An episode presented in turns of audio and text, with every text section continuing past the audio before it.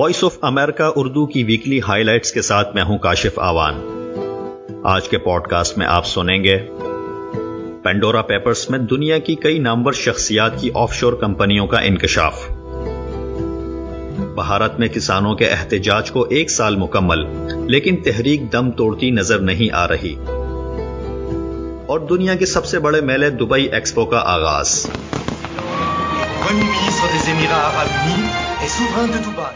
آپ سن رہے ہیں وائس آف امریکہ اردو کا پوڈ کاسٹ انویسٹیگیٹو صحافیوں کی بین الاقوامی تنظیم آئی سی آئی جے کی جانب سے جاری کردہ لاکھوں دستاویزات رواں ہفتے خبروں کی زینت بنی رہی پینڈورا پیپرز نامی ان دستاویزات میں ٹیکس چوری اور آف شور کمپنیاں بنانے والی دنیا کی باثر شخصیات کی تفصیلات موجود ہیں۔ تفصیل بتا رہے ہیں لاہور سے اسد سہیب اپنی اس رپورٹ میں۔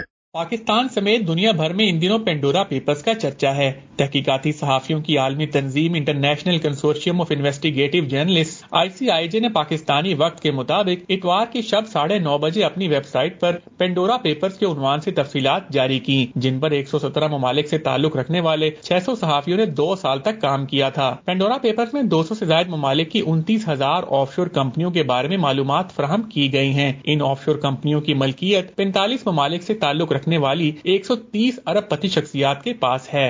آئی سی آئی جی کی طرف سے جاری کردہ تفصیلی رپورٹ میں پاکستان کے سیاست دان بیوروکریٹس، کاروباری شخصیات اور فوجی افسران سمیت سات سو پاکستانیوں کے نام بھی ان پیپرز میں شامل ہیں۔ پاکستان میں جن عام شخصیات کی آف شور کمپنیاں سامنے آئی ہیں ان میں وفاقی وزیر خزانہ شوکت ترین، حکمراں جماعت کے سینیٹر فیصل واؤڈا مسلم لیگ کاف کے سینئر رہنما چودھری مونس الہی اور سابق وزیر خزانہ اسحاق ڈار کے صاحبزادے علی ڈار شامل ہیں۔ پیپرز میں پاکستانی فوج کے بعد سابق افسران اور ان کے اہل خانہ کی آف شور کمپنیوں کا بھی انکشاف ہوا ہے۔ پینڈورا پیپرز میں نام آنے پر پاکستانی سیاست دانوں اور دیگر افراد کی جانب سے جہاں وضاحتوں کا سلسلہ جاری ہے، تو وہیں وزیر اعظم عمران خان نے اعلان کیا ہے کہ حکومت ان تمام شہریوں کی پڑتال کرے گی جن کے نام آئے ہیں۔ اور اگر کوئی بدعنوانی ثابت ہوئی تو مناسب کارروائی کی جائے گی۔ پاکستان کے علاوہ پینڈورا پیپرز میں دنیا کے کئی دیگر ممالک کے کئی موجودہ اور سابق سربراہان مملکت اور ان کے قریبی ساتھیوں کے نام بھی ہیں۔ پینڈورا پیپرز میں اردن کے بادشاہ عبداللہ دوم، برطانیہ کے سابق وزیر اعظم ٹونی بلیئر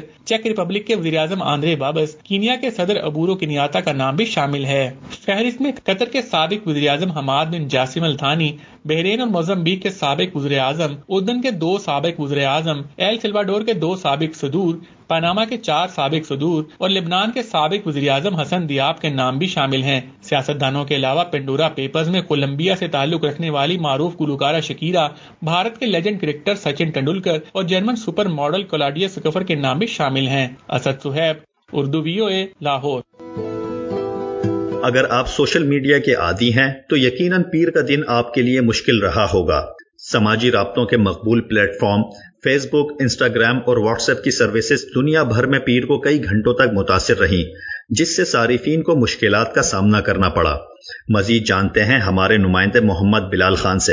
بلال کیا ہوا تھا پیر کو؟ جی کاشف پیر کو اچانک رات تقریباً پاکستانی وقت کے مطابق نو بجے کے قریب فیس بک اور اس کے دیگر پلیٹ فارم واٹس ایپ اور انسٹاگرام کی سروسز معطل ہوئیں اور صارفین کا ایک دوسرے سے رابطہ منقطع ہو گیا۔ ابتدا میں تو کچھ صارفین کو یہ لگا کہ شاید ان کے انٹرنیٹ کا کوئی مسئلہ ہے یا کوئی اور وجوہات ہیں، جبھی وہ ایک دوسرے کو پیغام نہیں پہنچا پا رہے یا ان سے رابطہ نہیں کر پا رہے۔ لیکن جب تھوڑی دیر بعد ٹویٹر اور دیگر پلیٹ فارم پہ معلوم ہوا کہ فیس بک کی سرور ڈاؤن ہے اور فیس بک کی تمام پلیٹ فارم کی جتنے مطلب واٹس ایپ ہو گیا انسٹاگرام ان کی سروسز متاثر ہیں۔ اس پر فیس بک کی جانب سے اگرچہ فوری طور پر تو کوئی رد عمل وضاحت نہیں آئی تھی کہ کیا وجوہات ہیں، لیکن کچھ وقت بعد فیس بک نے ایک بیان جاری کیا اور صارفین سے معذرت کی کہ اور بتایا کہ کانفیگریشن کی تبدیلیوں کی وجہ سے یہ بندش ہوئی اور فیس بک کے جو ڈیٹا سینٹرز ہیں، ان کا انٹرنیٹ سے رابطہ منقطع ہو گیا۔ فیس بک کا سرور تقریباً چھ گھنٹے تک ڈاؤن رہا اور پاکستانی وقت کے مطابق رات تقریباً پونے تین تین بجے کے قریب اس کی سروس دوبارہ بحال ہونا شروع ہوئی۔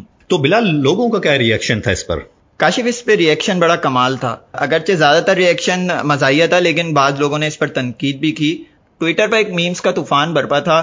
لوگ مختلف میمز شیئر کر رہے تھے لیکن دوسری جانب کچھ لوگ فیس بک کے اس آؤٹیج پر تنقید بھی کر رہے تھے کیونکہ انہیں رابطوں میں مشکلات کا سامنا تھا۔ یہی نہیں بلکہ اس موقع پر بڑے بڑے برانڈز نے بھی اس موقع کا فائدہ اٹھاتے ہوئے مختلف طریقے کی تصاویر اور میمز شیئر کی کچھ نے طنز کیا کچھ نے مزاحیہ پوسٹ کی اس سے دیگر پلیٹ فارم کو بھی فائدہ پہنچا۔ واٹس ایپ کے متبادل ٹیلی گرام میسجنگ سروس کو اس سے کافی فائدہ ہوا اور ٹیلی گرام کا یہ دعویٰ ہے کہ اس چھ گھنٹے کے آؤٹیج کے دوران ان کے نئے صارفین کی تعداد میں سات کروڑ کا اضافہ ہوا ہے۔ بلال اس بندش کا نقصان کیا ہوا؟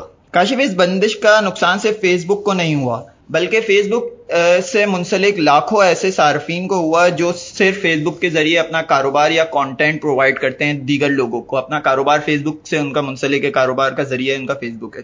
تو لاکھوں لوگ اس چھ گھنٹے کی بندش میں اس سے متاثر ہوئے اور ان کو مالی طور پہ بھی نقصان ہوا ہوگا، اگرچہ اس کے صحیح اعداد و شمار سامنے نہیں آئے، لیکن کاروبار کا ان کو نقصان ضرور ہوا ہوگا۔ دوسری جانب فیس بک کو بھی اس سے بڑا مالی نقصان ہوا ہے۔ چھ گھنٹے کی بندش کے دوران تقریباً فیس بک کے جو شیئرز ہیں وہ چار اشاریہ نو فیصد تک گر گئے۔ اور شیئر گرنے سے فیس بک کے جو بانی ہیں، مارک زکربرگ کی جو دولت ہے، وہ چھ ارب، لگ بھگ چھ ارب ڈالر ان کی دولت میں کمی آئی ہے۔ شکریہ بلال اس تفصیلات کا۔ آگے چل کر آپ سنیں گے۔ ہینری ایوری نے مغل بحری جہاز گنج ای سوائی کو لوٹا جو سولہ سو پچانوے میں حج کے بعد مسافروں کو لے کر لوٹ رہا تھا۔ مغلیہ دور کے نایاب سکے ہندوستان سے امریکہ کیسے پہنچے؟ دنیا بھر میں ہر سال سب سے زیادہ اموات دل کے امراض کی وجہ سے ہوتی ہیں اور دل کے بیشتر امراض کا تعلق شریانوں کی بندش سے ہوتا ہے۔ شریانوں میں خون کی روانی برقرار رکھنے کے لیے اسٹنٹس ڈالے جاتے ہیں۔ کچھ عرصے قبل تک پاکستان میں اسٹنٹس درامت کیے جاتے تھے، لیکن اب پاکستان اس کی تیاری میں خود کفیل ہو رہا ہے۔ اسلام آباد سے آصم علی رانا کی رپورٹ۔ پاکستان میں حکومت کے مطابق دل کی بیماریوں کے علاج کے لیے ملک میں ہر سال اینجیو پلاسٹی کے تقریباً پینتالیس ہزار آپریشن کیے جاتے ہیں۔ اینجیو پلاسٹی میں دل کی بند ہوتی شریان میں دھات کا بنا جالی دار پائپ نما ٹکڑا ڈالا جاتا ہے تاکہ خون روانی سے گزر سکے۔ یہ ٹکڑا سٹینٹ کہلاتا ہے۔ پاکستان میں ہر سال تقریباً ڈیڑھ لاکھ سٹینٹس کی ضرورت پڑتی ہے، جو کچھ عرصہ پہلے تک صرف بیرون ملک سے درامد کیے جاتے تھے۔ لیکن اب پاکستان ان کی تیاری میں خود کفیل ہو رہا ہے۔ اسلام آباد میں قائم National University of Science and Technology میں یہ سٹینٹس تیار کیے جا رہے ہیں۔ جب اس کی پروڈکشن فیسلٹی یہاں پہ لگائی تو یورپین انسپیکٹرز آئے اور یورپین کمیشن کی لائسنس نوٹیفائڈ باڈی کے انسپیکٹرز نے آ کے بڑی ایکسٹینسو اس کی انسپیکشن کر کے اس کو I S O one three four eight five certify کیا۔ پھر ڈریپ کے انسپیکٹرز آئے انہوں نے اس کی سارے کوالٹی پروسیجرز کو اور سارے اسٹینڈرڈس کو انسپیکٹ کیا اور اس کو ہمیں مینوفیکچرنگ لائسنس دیا۔ پاکستان دنیا میں اٹھارہواں اور مسلم ممالک میں ترکی کے بعد دوسرا ملک ہے۔ جہاں دل کے امراض کے لیے اب سٹینٹ بنائے جا رہے ہیں۔ پاکستان میں بننے والے سٹینٹس کے جرمنی اور پھر پولینڈ میں ٹیسٹ کے بعد راول پنڈی کے آر آئی سی اور کراچی کے National Institute of Cardiovascular Disease میں تجربات کیے گئے۔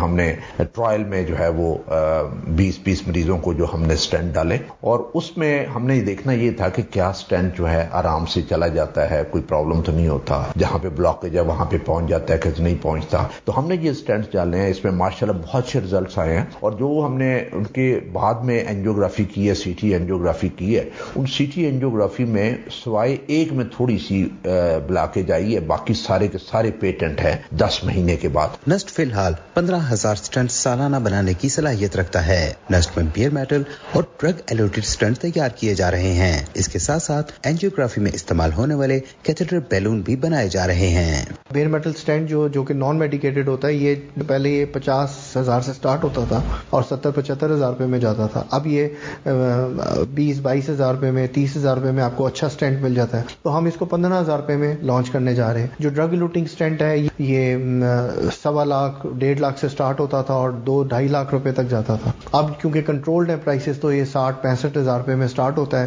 لاکھ روپے تک یہ ڈرگ لوٹنگ سٹینٹ ہے آپ کا۔ تو ہم اس کو پینتیس سے چالیس ہزار روپے میں لانچ کرنے جا رہے ہیں۔ ڈاکٹر مرتضی کا کہنا ہے کہ آئندہ کچھ عرصے میں ان کا ادارہ دل میں جذب ہو جانے والے ایبزاربل سٹنٹ بنانا بھی شروع کر دے گا۔ پاکستان میں اس وقت سالانہ چالیس سے پچاس ہزار مریضوں کے لیے سٹنٹس کی ضرورت ہے۔ اس ضرورت کو پورا کرنے کے لیے پاکستان کا مکمل انحصار بین الملک سے درامد پر تھا۔ پاکستان میں تیار ہونے والے ان سٹنٹ سے مریضوں کو بہتر اور سستی طبی سہولت میسر ہوگی۔ اسملی رانا اردو وی او اے اسلام آباد۔ آپ سن رہے ہیں وائس آف امریکہ اردو کا پوڈ کاسٹ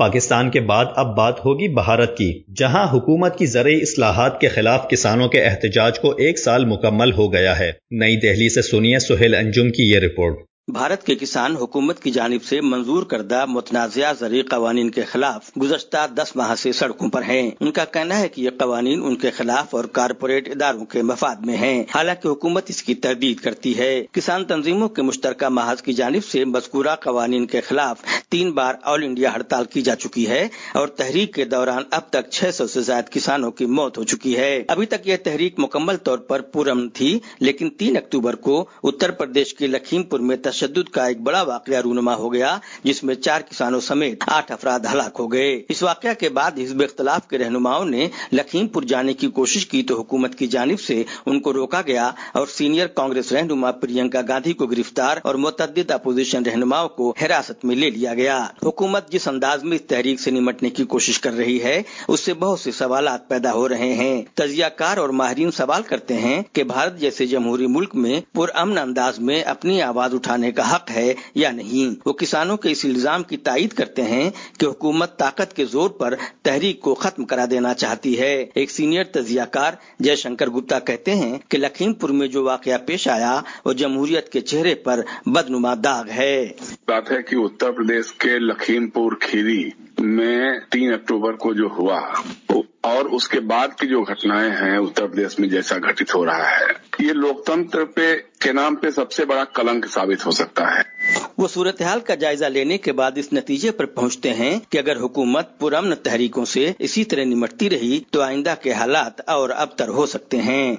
اس کسان آندولن میں چھ سو سے زیادہ کسانوں کی موت ہو چکی ہے۔ ابھی ادھر چار کسان یہاں مار دیے گئے روت کر کے مار دیے گئے اگر لوکتنتر میں اہنسک شانتیپورن اور اہنسک آندولنوں سے نپٹنے کا سرکار کا یہی طریقہ رہے گا، اسی طرح سے سرکار ڈیل کرتی رہے گی، تو پھر آنے والے دن ہم بہت اچھے نہیں دیکھ پا رہے۔ ہیں بعض ماہرین کے ساتھ ساتھ کانگریس رہنما راہل گاندھی بھی یہ الزام لگاتے ہیں کہ اس حکومت میں آمریت قائم ہو گئی ہے۔ اگرچہ حکومت اور کسانوں کے درمیان گیارہ ادوار کے مذاکرات ہو چکے ہیں، لیکن ان کا کوئی نتیجہ برآمد نہیں ہوا۔ بعض تجزیہ کار لکھیم پور کے واقعہ کے تناظر میں مزید پرتشدد واقعات کا اندیشہ ظاہر کرتے ہیں۔ وہ کہتے ہیں کہ کسان تحریک کے سیاسی مضمرات سے بھی انکار نہیں کیا جا سکتا۔ دوسری طرف حکومت دعویٰ کرتی ہے کہ وہ کسانوں کی ہمدرد ہے۔ مذکورہ تحریک پورے ملک کے کسانوں کی تحریک نہیں ہے اور کسانوں کی اکثریت نئے قوانین کی حامی ہے۔ Sohail Anjum Voice of America, New Delhi. امریکی ریاست روڈ آئی لینڈ میں میڈل ڈیٹیکٹر کے ذریعے زمین کے اندر چھپی قیمتی اشیاء ڈھونڈنے والے ایک ماہر نے حال ہی میں کچھ ایسے سکے تلاش کیے ہیں جس سے سترویں صدی میں امریکہ اور عرب دنیا کے درمیان تعلق ظاہر ہوتا ہے۔ اس بارے میں مزید جانتے ہیں آؤنشمن آپٹے کی اس رپورٹ میں۔ میٹل ڈیٹیکٹر کے ذریعے زمین کے نیچے دبے تاریخی خزانے کو کھوجنے کا شوق رکھنے والے جم بیلی۔ سن دو ہزار چودہ میں ریاست روڈ آئلینڈ کے نیوپورٹ علاقے کے ایک کھیت میں دھاتیں تلاش کر رہے تھے، جب انہیں ایک قدیم سکہ ملا۔ خاص بات یہ تھی کہ سکے پر خطا تھی عربی زبان میں تھی۔ آخر یمن میں تیار یہ عربی سکہ امریکہ کیسے پہنچا؟ یہ جاننے کے لیے جم نے اس وقت کے سرکاری کاغذات اور دوسرے تاریخی دستاویز کی چھان بین کی انہیں یہ بھی پتا چلا کہ ایسے اور پندرہ سکے روڈ آئلینڈ کنیڈیکٹ اور میسیچوسٹس ریاستوں میں بھی پائے گئے ہیں۔ ریسرچ کے بعد جم اس نتیجے پہ پہنچے ہیں کہ یہ سکے سترہویں صدی میں مغل بادشاہ اورنگزیب کے خزانے کا حصہ تھے جنہیں لوٹ کر ہنری ایوری نام کا انگریزی سمندری قزاق اور اس کے ساتھی روڈ آئلینڈ لے آئے۔ ہنری ایوری نے مغل بحری جہاز گنج ای سوائی کو لوٹا جو سولہ سو پچانوے میں حج کے بعد مسافروں کو لے کر لوٹ رہا تھا۔ یہ مغلوں کے لیے ایک کاروباری سفر بھی تھا جن کی برآمدات میں سب سے بڑی کپاس یا روئی تھی۔ تو انہوں نے بحرہ احمر کی بندرگاہوں پر یہ کپاس بیچی جہاں سب سے بڑی تھی یمنی بندرگاہ۔ کپاس کی عوض چاندی اور سونے کے سکے ملے۔ اسی لیے یہاں ملنے والے سولہ میں سے چودہ سکے یمنی ہیں۔ جم کے مطابق ایوری کی اس لوٹ مار سے شاہ اورنگزیب ناراض ہوئے اور انہوں نے انگریزوں کے خلاف کاروائی کرنے کی دھمکی دی۔ انگریزوں نے ہنری ایوری کی گرفتاری کا فرمان نکالا اور ایوری گرفتاری سے بچنے کے لیے اپنے ساتھیوں کے ساتھ روپوش ہو گئے۔ اب تک کے تاریخی دستاویز سے یہ پتا چلتا تھا کہ ایوری سمندری راستے سے بہاماس گئے اور وہاں سے آئرلینڈ جا پہنچے۔ لیکن جم بیلی کہتے ہیں کہ روڈ آئلینڈ سے ملنے والے مغلیہ سکوں کے بارے میں ان کی ریسرچ سے یہ ثابت ہوتا ہے کہ ایوری اور ان کے ساتھی آئرلینڈ جانے سے پہلے غلاموں کے سوداگر کا روپ دھار کر امریکہ آئے۔ That... ہمیں اب معلوم ہے کہ سی فلاور نام کا بحری جہاز جس سے ہنری ایوری آئرلینڈ گئے وہ یہاں امریکی علاقے نیو پورٹ میں مئی کے مہینے میں رکا تھا۔ مجھے ایسے تاریخی دستاویز ملے ہیں جو دکھاتے ہیں کہ اسی نام کا جہاز افریقی غلاموں کو لے کر یہاں آیا تھا۔ تو ہم یہ جانتے ہیں کہ وہ مئی میں یہاں آئے اور یہاں سے ہی جون کے آخر میں آئرلینڈ پہنچے۔ ریاست کنیڈیکٹ کے آرکیولوجسٹ سارا سپورٹمن کے مطابق ایسے اور کئی سکے امریکہ کے مشرقی ساحل پر تلاش کیے جا سکتے ہیں۔ میرے خیال میں اس بارے میں اصل دستاویزات کا مزید مطالعہ کرنے کی ضرورت ہے جو ایوری اور ان کے عملے کو نیو انگلینڈ کے ان علاقوں سے جوڑتے ہیں۔ جم بیلی نے اس پر کچھ کام کیا ہے۔ مجھے یقین ہے کہ ایسی اور معلومات بھی مل سکتی ہے جس سے یہ تاریخی کہانی اور مضبوط ہوگی۔ روڈ آئلینڈ میں ملے عربی سکوں کا مغلیہ سلطنت کے ساتھ ناتا ثابت کرنے کے لیے جم بیلی دوسرے ریسرچرز اور آرکیولوجسٹ کے ساتھ کام کر رہے ہیں۔ ان کا ماننا ہے کہ ان کی تھیوری جب امریکی ہسٹری بکس کا حصہ بنے گی، تو امریکیوں کو اپنی ہی ہسٹری جاننے کا ایک نیا نظریہ دے گی۔ Anshuman Apte V O A News Middletown Rhode Island اب آپ کو لے چلتے ہیں دبئی کے تپتے صحرا میں۔ جہاں سجا ہے ایسا میلہ جس میں دنیا کے ایک سو نوے سے زیادہ ملکوں کی نمائندگی ہے۔ کورونا وبا کی وجہ سے ایک سال تاخیر سے ہونے والی دبئی ایکسپو میں تقریباً ڈھائی کروڑ افراد کی شرکت متوقع ہے۔ چھ ماہ تک جاری رہنے والے اس عالمی میلے میں پاکستانی مصور شاہد رسام کا ایک منفرد قرآن بھی پیش کیا جا رہا ہے۔ مزید جانیے سدرا ڈار اور خلیل احمد کی اس رپورٹ میں۔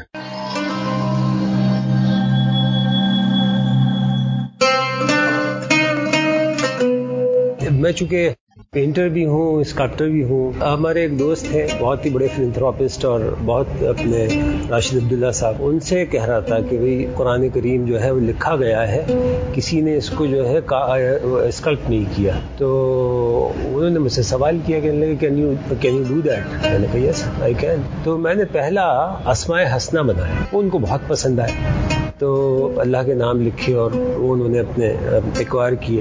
وہاں سے پھر مجھے خیال آیا کہ کیوں نہ وائی ناٹ ہول قرآن پاک۔ جب اس کو ریسرچ کی تو اندازہ ہوا کہ چودہ سو سال کی ہماری تاریخ میں اب تک اسکٹ تو کسی نے نہیں کیا ہے کاسٹنگ کسی نے نہیں کی، لکھا گیا ہے کھال پہ یا کاغذ کے اوپر۔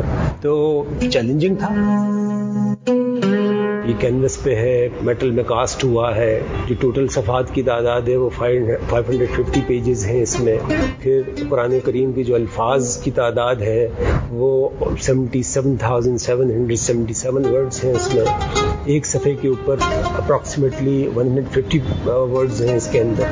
یہ کاسٹ ہونے کے بعد گولڈ پلیٹڈ کیا گیا ہے۔ پھر اس کے بعد اس کو اور یہ پھر اب میٹل کی شیٹ کے اوپر پیسٹ ہوگا۔ تو بڑا کافی ایک لینتھی اور uh, یعنی صبر آزما uh, وہ ہے کام یہ۔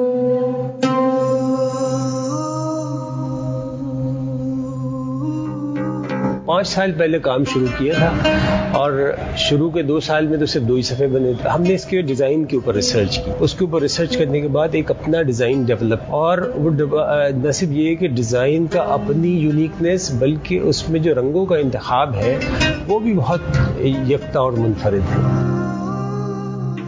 شروع میں جب ہوا کہ لیبر تھی، انہوں نے کہا کہ صاحب یہ تو بے حرمتی وغیرہ ہے، اس کی آپ کاسٹنگ کر رہے ہیں۔ کاسٹنگ کا پروسیس رہتا ہے جس طرح سے اسکلپچر وغیرہ بنتے کہ پہلے وہ کلے میں، پھر اس کے بعد پلاسٹر آف پیرس میں، پھر اس کے بعد اس کی اپنے فائبر میں، پھر اس کے بعد میٹل میں کاسٹ ہوتا ہے وغیرہ وغیرہ۔ پھر اس کی اپنے فنشنگ ہوتی ہے، پھر گولڈ پلیٹنگ ہے۔ تو انہوں نے تو پھر ہم نے اور انہیں سمجھا کے تو ہم ناکام وہ سمجھانے میں تو ناکام ہوئے۔ پھر ہم نے اپنی خود اپنے اپنی ٹیم کو اس حوالے سے ٹرین کیا اور اب تمام اب وہ سارا ان ہاؤس چیزیں ہو رہی ہیں۔ یہ کہ یہ دبئی ایکسپو میں جو ایگزبٹ ہونے جا رہا ہے، تو یہ پورے دبئی ایکسپو میں 192 کنٹریز ہیں اور بلینز آف ڈالر کی لوگوں نے ڈیمانسٹریشنس کی ہے اور یہ اس میں اس وقت بہت ساری چیزیں اس کے اندر ٹیکنالوجی سے لے کر نہ جانے کیا کیا، لیکن یہ پورے ایکسپو کی ہائی لائٹ ہے۔ اور ہم سے اپنے ان دبئی ایکسپو نے باقاعدہ رابطہ کیا۔ اور اس سے نہ صرف یہ کہ پاکستان بلکہ اسلامی دنیا ہی نہیں، بلکہ پوری جو ورلڈ آف آرٹ ہے، اس میں ہم پاکستان کا نام روشن ہوگا۔ دنیا کی سب سے بڑی معیشت ہونے کے ناطے امریکہ میں روزگار کے مواقع بھی بے تحاشا ہیں۔ ان میں سے بہت سی ایسی جابز بھی ہیں جو معمولی قابلیت کے افراد بھی تھوڑی بہت تربیت کے بعد حاصل کر سکتے ہیں۔ ان جابز کے بارے میں بتا رہے ہیں آفتاب بورڈ کا امریکہ میں اگر کسی کو محنت کر کے دو پیسے کمانے ہیں تو اس کے پاس یہ ایکسکیوز نہیں ہے کہ یہاں پر نوکریاں نہیں ہیں۔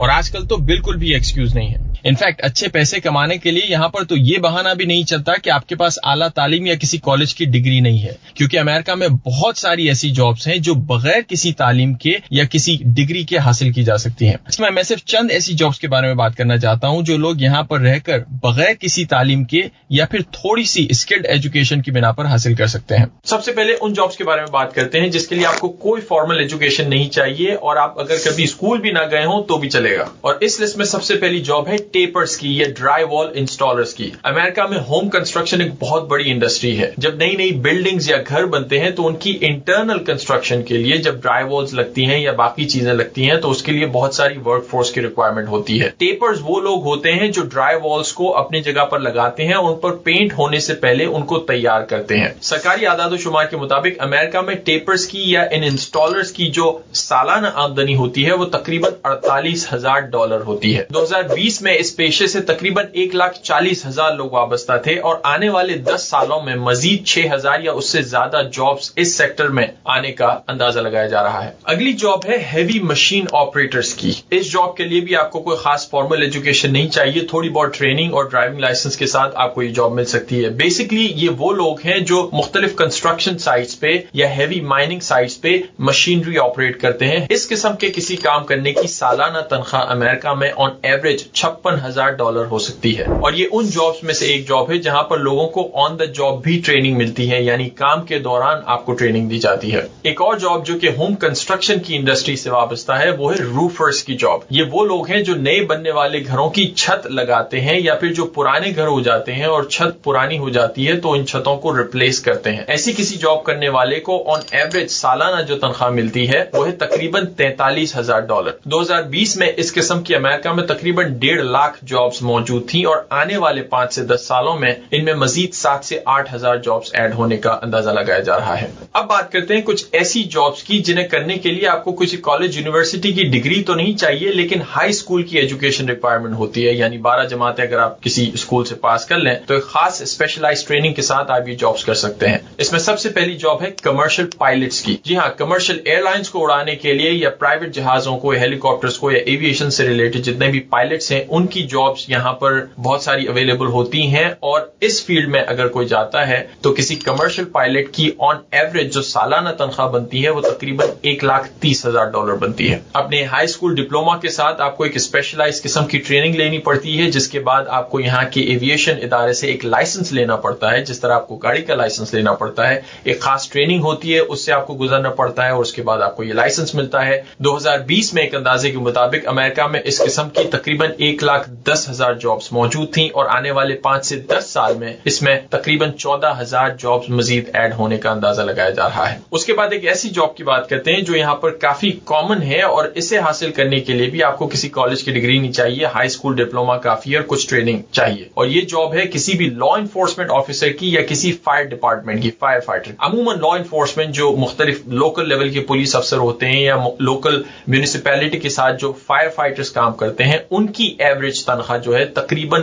نبے ہزار کے قریب ہوتی ہے سالانہ۔ اس جاب کو بھی حاصل کرنے کے لیے آپ کے پاس بنیادی طور پہ ہائی اسکول کی ایجوکیشن ہونی چاہیے اور لوکل ڈپارٹمنٹ یا کسی بھی لوکل فائر فائٹر ڈپارٹمنٹ میں اگر آپ یہ جاب اپلائی کرتے ہیں تو وہاں پہ بھی آپ کو on the job skilled training دی جا سکتی ہے۔ اور فائنلی ایک ایسی جاب جس میں آپ کو کوئی ڈگری نہیں چاہیے جو کہ پوری دنیا میں کامن ہے امریکہ میں بھی کامن ہے اور وہ جاب ہے پلمبرس کی۔ اس جاب کو بھی حاصل کرنے کے لیے امریکہ میں آپ کو کوئی فارمل ایجوکیشن کی ضرورت نہیں ہے، آپ کے پاس تھوڑی بہت اسکل ٹریننگ ہونی چاہیے۔ انفیکٹ آپ اس سے اپنا خود کا چھوٹا سا بزنس یا سروس بھی شروع کر سکتے ہیں۔ آپ کو انفیکٹ کسی کمپنی کے پاس جاب کرنے کی بھی ضرورت نہیں ہے۔ ایک پلمبر کی امریکہ میں ٹپکل سالانہ ایوریج جو سیلری ہوتی ہے وہ تقریباً ففٹی سکس تھاؤزینڈ چھپن ہزار ڈالر بنتی ہے۔ ایسی کئی اور جابس حاصل کرنے کے لیے امریکہ میں جگہ جگہ پر بہت سارے ٹریڈ اسکولس بھی بنے ہوئے ہیں۔ یہ وہ ایجوکیشن انسٹیٹیوٹ ہیں جہاں پر آپ کو کوئی ٹپکل چار سال کی ڈگری نہیں ملتی، بلکہ کسی بھی ایک خاص انڈسٹری میں آپ کو ٹریننگ دی جاتی ہے۔ اس کے حوالے سے کورسز دیے جاتے ہیں اور کافی کم عرصے میں آپ یہ ایجوکیشن حاصل کر کے یا یہ چھوٹے موٹے سرٹیفکیٹس حاصل کر کے بہت ساری اس قسم کی جابس اسٹارٹ کر سکتے ہیں۔ تو یہ تو تھی چند ایسی جابس امریکہ میں جو آپ بغیر کسی کالج ڈگری کے حاصل کر سکتے ہیں۔ لائک ایسے لسٹ لمبی ہے، لیکن اتنے ٹائم میں صرف یہی جابس آپ کے ساتھ شیئر کی جا سکتی ہیں۔